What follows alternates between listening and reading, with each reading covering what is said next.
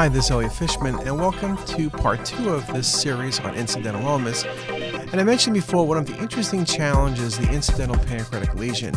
It's somewhat interesting because we never had this problem in the past. If we saw an incidental pancreatic lesion, it was cystic, we assumed it was a pseudocyst, but now we've learned a lot more, and with better CT, we pick up many cystic lesions. In fact, the number of patients with cystic pancreatic lesions is increasing in our experience. 3 to 5% of adults have small incidental pancreatic lesions. Most are small cysts or IPMNs. And then the question is how do you manage these patients? The question is over and under 3 centimeters. Often, over 3 centimeters, people will consider the potential of resection depending on history. But what about the smaller lesions? Now, we remember that incidental pancreatic cancers and neuroendocrine tumors are rare, but especially neuroendocrine tumors we're picking up much more commonly as we do our arterial phase imaging and have really good spatial resolution. We published an article a couple years ago, and this was on 16 slice CT, that just under 3% of patients had uh, incidental pancreatic cysts, and we saw more cysts with increasing age and with an Asian population. But it should be remembered that's on a 16 slice scanner. The better the scanner, the more smaller cysts, the ones under one centimeter, we are seeing. And the typical lesion is this one well defined, water density, a centimeter to two centimeters. You can track it to a slightly prominent pancreatic duct, very classic for an IPMN. Now, most IPMNs are benign, but they can change, they can have dysplasia, and so the potential of carcinoma is the concern over a 10 year period. Now, with IPMNs, they can be larger. We talk about a Tanaka criteria that under 3 centimeter you follow. Many people will remove the lesions over 3 centimeters. They can be multiple, as in this case with a cystic lesion in the head and body of the pancreas. And again, well defined, water density, sharply marginated, no enhancement, very nicely seen. Another example here's a cystic lesion with a thin septation. Now, when we look at a cystic lesion, we look for thick septations, nodular wall enhancement, or nodules. And if we see that, then those lesions are more aggressively managed. With the simple lesions, many people will simply do EUS to sample the fluid. Now, several factors uh, can be should be known. As we mentioned, these incidental lesions, these IPMNs, are more common in an older population and more common in men. The key is that the pancreatic duct is mildly dilated, and we classify them as main duct or side branch or mixed type. The side branch are typically benign. The main duct will always be resected because of the high chance of malignancy. A main duct of over a centimeter or greater is suggestive of a main duct IPMN, and they have a higher incidence of malignancy, and essentially everyone will operate on those patients.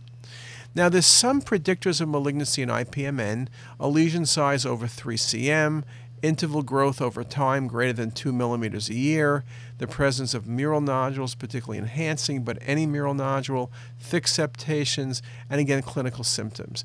Unexplained episodes of pancreatitis or increasing abdominal pain with a cystic lesion will make everyone concerned for carcinoma. Now, the ACR has weighed in a bit. Now, what are their comments?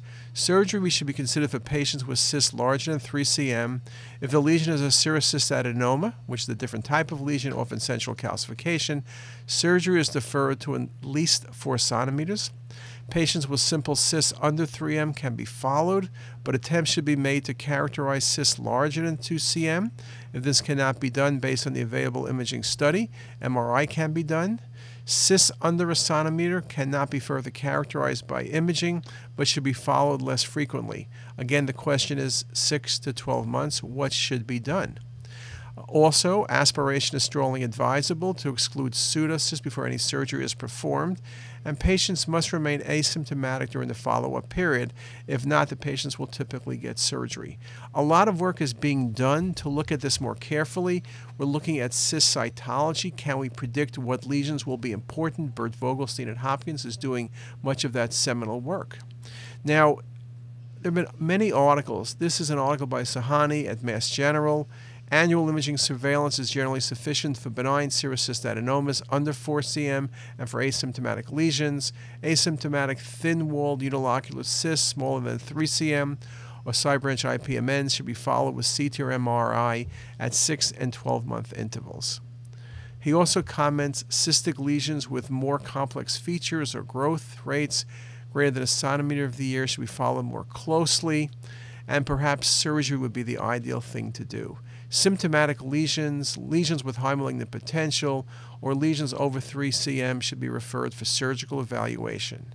EUS with fine needle aspiration can be done preoperatively to assess risk of malignancy, but many people will say once a decision is made to resect, sampling the fluid is not going to change anything. Our typical role at Hopkins, imaging follow up for an incidentally detected lesion, since we do not know how fast it's growing, would be at six months typically. When they're over 2 cm, initially perhaps at three months. EUS and surgeries reserved for main duct IPMNs, MCNs, or mucinous cystic neoplasms, or when lesions are growing more than 3 to 5 millimeters a year. Some examples well defined cystic lesion, body of the pancreas, IPMN. Now, I mentioned most incidental lesions will be these cystic lesions, but I think it's important to recognize with good quality CT, with use of arterial phase imaging, you are going to pick up many small vascular pancreatic lesions, like this case. This is a 5 millimeter neuroendocrine tumor. Very obvious, something you would never pick up before. We talked in the past about CT being 30 to 50% accurate with neuroendocrine tumors. That's because we weren't doing arterial phase imaging. Now it's in the high 90s.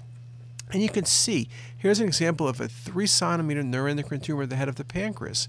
That's at 30 seconds, but compare the 30 seconds and the 60 second image. The lesion is isodense. There's no common duct dilatation, there's no pancreatic duct dilatation. So you can see how easy it is to miss a lesion. Okay, what else? Splenic lesions. At the end of the day, most incidental splenic lesions are indeed benign. The question is, what do you do with them? How do you manage them? There's a long differential diagnosis, and yes, you can get METs, and yes, you can get lymphoma, and yes, you can get an abscess. But typically, these three things will have some other findings or some history that is very helpful. So the way I look at the spleen is kind of the way I look at the adrenal. At the end of the day, in a patient without a malignancy, almost everything is benign. Reality check. Most splenic lesions are benign. Most can be followed conservatively or, in fact, ignored. We rarely do biopsies. One challenge for the spleen is there's no really good phase technique. We talk about the liver or kidneys with dual phase or three phase imaging. There really are no new good CT techniques for looking at the spleen in general, and things like dual energy CT or perfusion have not added anything. So, when you're looking at the spleen and you see something, what should you think about? Clinical history? Is the patient sickle cell? Is it the cystic lesions or old? Infarcts. If it's a low density lesion, the patient's febrile, think about an abscess. If the patient has history of melanoma, you got to think about metastasis. Are there old studies available to show the lesion has been there for the last 20 years? What about lab findings? Okay, lymphoma, you're going to have other findings beyond the splenic lesion. And yes, sometimes you get primary splenic lymphoma, so it only involves the spleen, but in those cases, the patient has constitutional symptoms. It's not an incidental finding. And of course, when we look at the spleen, we look at other findings. Are there liver findings present? Are there adenopathy? What else is going on?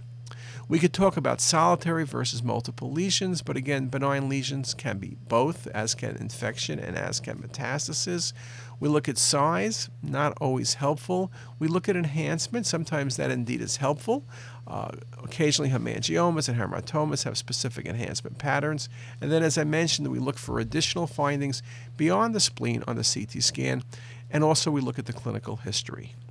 Now, several things about the spleen are important to remember. One, when you scan very early, you get a moire pattern. That is not an infiltrating splenic infiltrating process or a laceration. That's a normal spleen and arterial phase imaging, and you can prove that 30 seconds later.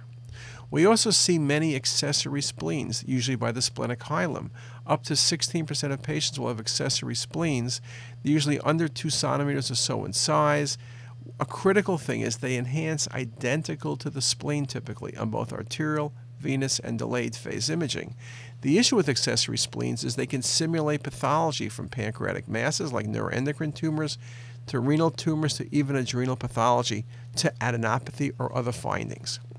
Now, the challenge, of course, is that, or one of the challenges, is that patients can have these incidental splenic lesions these accessory spleens immediately adjacent to the tail of the pancreas or even embedded in the tail of the pancreas. And then it can simulate a neuroendocrine tumor. Or perhaps you can't tell is this a neuroendocrine tumor or is it an accessory spleen? What should I do? We also talk about patients at times where they've had prior surgery, including, for example, a nephrectomy, and then splenic position changes, and you can simulate pathology. So let's go back to the comment I made before about accessory spleens and their challenge. Now, the key finding, as I'll show you, is accessory spleens match the spleen on arterial and venous phase imaging in terms of enhancement. Neuroendocrine tumors are typically much more vascular and they do wash out, but not the same way, and they don't look the same as the spleen.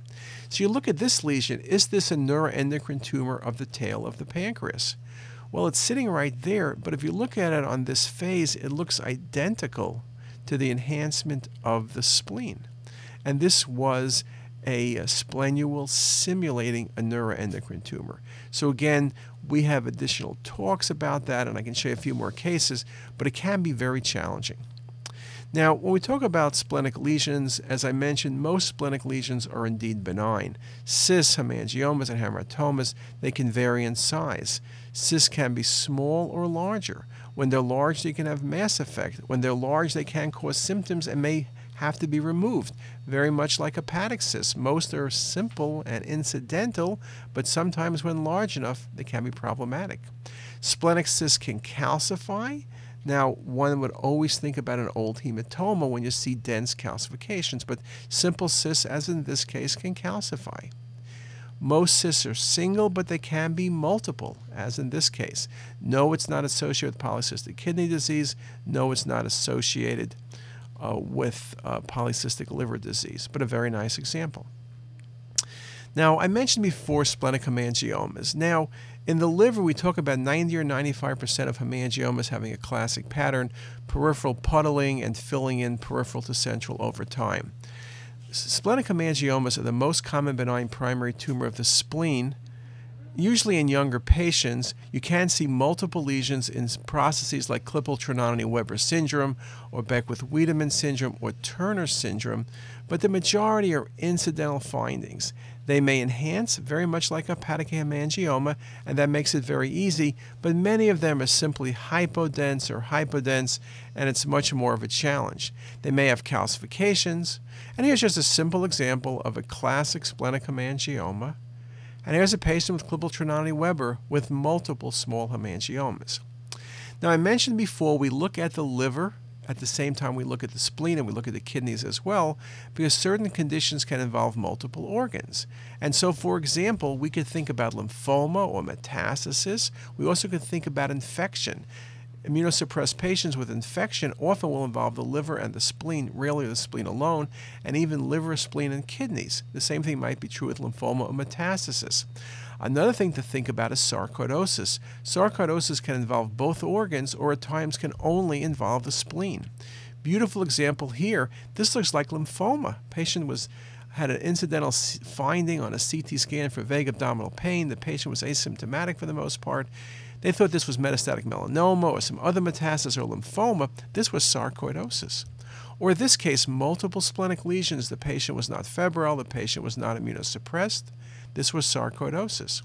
And that should come as no surprise to you. Sarcoid involves the spleen in up to 59% of cases. Splenomegaly can range, the splenic findings can range from splenomegaly to nodules, be it single or multiple. So, again, you really need to be thinking about the possibilities, look at other findings. I always mention in my talks that if someone tells me an incidental finding with multiple splenic and hepatic lesions, and everyone's thinking about metastasis versus lymphoma, I'm thinking sarcoidosis. What else can we see in the spleen? We talk about infarction. Classically, low density, wedge shaped, sharply marginated, can be single or multiple. Common etiologies from bacterial endocarditis to atrial fib to sickle cell disease to lymphoma and splenomegaly. The classic CT appearance, wedge shaped areas of decreased attenuation, which extend to the surface of the spleen typically. It can be segmental, can be multiple, or can be global. The appearance can change over time. Sickle cell disease is an example of multiple infarcts that occur early, and you get autoinfarction of the spleen in SS disease. The spleen size may be very small and a little nubbin of splenic tissue, and you can see it classically here. The only thing that ever looked like this, but usually the spleen was larger, was Thorotrast exposure, but we don't see that anymore, fortunately. I mentioned about abscesses. Splenic abscesses are rare, and the history usually is helpful. The patient's diabetic, the patient's alcoholic, the patient's IV drug abuse, and the patient is febrile. It's not an incidental finding. This is not a simple cyst. The only thing you could argue about this case is could this be lymphoma? Now, in this patient who's immunosuppressed, it's kind of easy as well. Multiple splenic lesions, often associated with renal and or hepatic lesions. You got to be thinking fungal. Candidiasis and aspergillosis are the ones we think about, but that's classic. But again, it's a bone marrow transplant patient. It's patient's febrile. So those are some of the things to think about in the spleen. I think the spleen is a challenge, and the thing is we don't biopsy it. We routinely get follow-up. But most of the time, we don't really have pathologic proof unless the patient has a splenectomy for other reasons. But again, a very realistic approach recognizing that most splenic lesions are indeed benign. Well, what else? Bladder cancer is one of the other things, interestingly, now that we're picking up as an incidental finding. And perhaps let me stop right here, and then we'll pick up with bladder cancer